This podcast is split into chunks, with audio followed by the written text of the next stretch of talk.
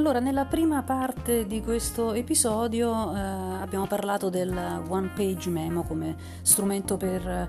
organizzare e comunicare eh, le proprie idee, sia in termini di ehm, analisi, sia in termini poi di propositività, no? di raccomandazione. E, e, questo è un pezzo fondamentale di cultura aziendale della Procter Gamble, è uno strumento che proviene da lì. Eh, la Procter Gamble, la compagnia multinazionale multinazionale di beni di largo consumo in cui eh, ho lavorato e, e, e, da cui tanti manager oggi in posizioni altissime nel mondo, in altre organizzazioni, diventati poi CEO di eh, grandi, grandi compagnie, istituzioni, organizzazioni, eh, molti manager hanno appunto iniziato, hanno, hanno studiato questi eh, questi sistemi. Ma qual è il vantaggio di avere un'impostazione eh, di questo tipo? Qual era il vantaggio allora, eh, quando cioè, si iniziava eh, negli uffici della Procter Gamble a lavorare nel marketing e qual è tuttora? Quello che c'era di eh, veramente positivo in questa metodologia è che tutti quanti in questo modo si ritrovavano ad usare un linguaggio comune, una struttura comune, quindi non si doveva impazzire ehm, andando ad interpretare ogni volta modi di esporre le idee eh, diversi. E, ecco, perché, ecco perché sono piuttosto... Eh, scettica quando sento dire che il marketer è un creativo. No, mm, non c'entra niente genio e sregolatezza. Io impazzirei se nel, in un piano di marketing qualcuno dovesse espormi le idee in maniera geniale e sregolata. Io preferisco che quelle idee siano strutturate in maniera ordinata e che siano i contenuti ad essere innovativi, ad essere creativi, ad essere originali, ad essere provocatori, ma il modo in cui quei contenuti mi vengono esposti e spiegati, ecco, io che sono la lettrice, la ricevente di quel messaggio, devo essere in grado di capirli subito. Quindi il marketer non è il creativo inteso come il, il, genio pazzoide che mi porta l'idea incredibile che mi svolterà la vita. Eh, questo succede una volta su un milione. Cari amici miei, il marketer bravo è quello che ha un controllo dei, dei dati che ha analizzato ed è in grado di trasformarli, trasferirli eh, in idee e in eh, azioni. A questo punto vi ho raccontato quindi come si compone il, il, il one page memo eh, vi ho detto che è uno strumento di comprensione e di persuasione, cioè aiuta un interlocutore a fargli capire il più velocemente possibile e senza perdita di tempo e senza derive in eh, montagne di informazioni irrilevanti, lo aiuta a fargli capire i dati chiavi per decidere e quali sono le decisioni migliori da prendere. Tutto questo in una pagina al massimo, qualunque sia la situazione la più complessa possibile, Procter Gamble ci ha insegnato che eh, può essere ridotto tutto ad una pagina. Pensate che bello se tutti usassero questo sistema. Vogliamo fare un esempio pratico di come funziona eh, e come può essere utilizzato questo strumento? Immaginiamo di essere il consulente di marketing di un ristoratore, un ristoratore che è stato pesantemente penalizzato chiaramente dalla situazione di lockdown, che si è velocemente, grazie al nostro aiuto chiaramente brillante, si è riconvertito al uh, delivery eh, e ha avuto quindi una, um, certo, è riuscito a sviluppare un certo business attraverso il servizio di consegna a domicilio e adesso si deve preparare per affrontare quest'ulteriore incognita e questa nuova fase che è la riapertura del locale in fase 2 e quindi si troverà ad affrontare eh, una, de, delle nuove norme, una nuova situazione, una clientela eh, che ha un nuovo tipo di aspettativa, di atteggiamento, di cautela, di paure, chissà, è tutto, è tutta una grande incognita. Come potremmo aiutarlo con un piccolo documento? Eh, allora, applicando questa struttura e questa metodologia, il nostro documento inizierà così. L'obiettivo di questa analisi e di questo memo è spiegare eh, che cosa abbiamo visto succedere durante la fase di lockdown e raccomandarti di fare A, B e C e quindi partire, partiamo dalle conclusioni, gli raccomanderemo eh, un, un, un determinato set di idee e di iniziative che possono aiutarlo nella fase 2.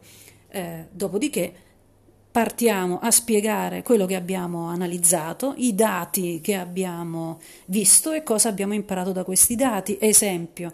abbiamo imparato che tramite eh, le app di food delivery hanno funzionato particolarmente bene un certo tipo di menù, un certo tipo di piatti, che le caratteristiche di questi piatti erano la semplicità e la uh, tracciabilità e originalità di alcuni eh, ingredienti e, e, che alcune combo eh, hanno funzionato particolarmente bene entro un certo limite di prezzo perché lo scontrino medio che abbiamo visto è stato per esempio eh, di 37 euro, quindi hanno funzionato soprattutto i menu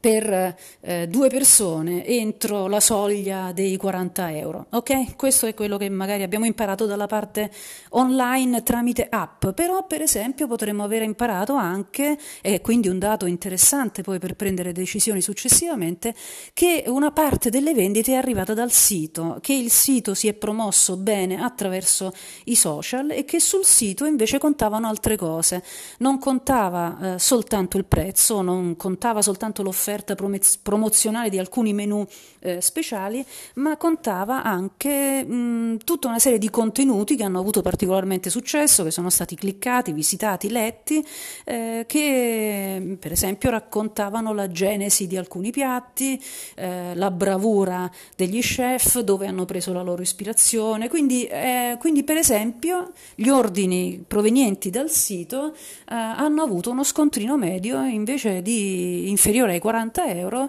hanno avuto uno scontrino eh, medio di 50 euro o più. Eh, ecco, quindi cosa ci sta dicendo questo dato? Ci sta dicendo che l'ambientazione, lo storytelling, la faccia dello chef, le foto della cucina, tutto quello che riguarda l'esperienza del ristorante, che è una app di food delivery non ti dà, è in grado di far scegliere un altro tipo di piatti anche per la consegna a domicilio. Ma guarda un po', quindi stiamo imparando delle cose eh, utili, no? E cosa ci possono dire queste cose per la fase 2, per la fase di riapertura? Passiamo alla parte del memo che contiene le raccomandazioni. Allora, caro ristoratore, io ti consiglio di continuare a sviluppare tutta la tua parte di business online perché hai imparato che puoi essere bravo in questo e puoi andare a migliorare questi aspetti, quindi per le app sarà chiave curare questi aspetti, mentre per il sito e per gli ordini che arrivano dal sito eh, sarà importantissimo continuare ad alimentare questo tipo di contenuti, quindi questa è una raccomandazione. E poi B eh, raccomandazioni che riguardano l'esperienza nel locale eh, e, e, lì ci possiamo inventare tutta una serie di altre azioni. Io sono sicura che ci sarà un fiorire di creatività intorno al fatto che i tavoli adesso saranno eh, distanziati, si potrà creare un altro tipo di, eh, di esperienza. Adesso chiaramente non lo so, eh, sono, sono, sono a, a corto di idee come voi poi su quello che succederà effettivamente nei ristoranti, però eh, per esempio posso anticipare che sarà particolarmente importante favorire una scelta rapida, sarà particolarmente importante la bravura del, del personale di sala che, eh, che illustra le, le, proposte, sarà particolarmente importante la, la, il senso estetico, ecco, il rendere carino il, il tavolo e secondo me vedremo un fiorire di soluzioni originali. Sto divagando, in realtà il nostro memo servirà al ristoratore a capire, eh, ma guarda che cosa è successo nella fase di lockdown che io non avrei mai sospettato che poteva succedere, guarda quali sono adesso i driver che potranno effettivamente far crescere il mio business online e tutte le idee che posso portare dall'online nell'offline e replicare quei fattori vincenti anche nell'esperienza al, al tavolo fisico. Infine,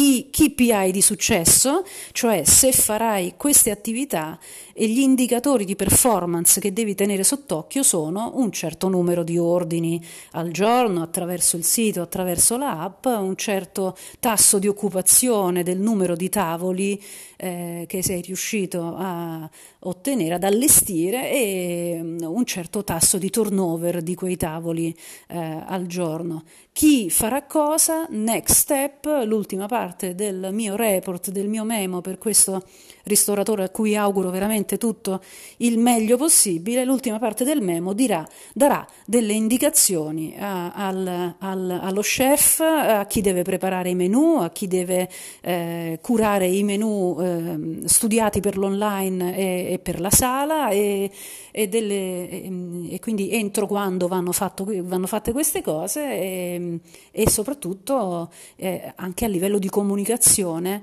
eh, il tuo social media manager dovrà essere pronto con un piano e con una strategia in modo tale da raccontare tutta la bellezza delle tue proposte eh, attraverso eh, i social, attraverso i contenuti del sito e, e così via.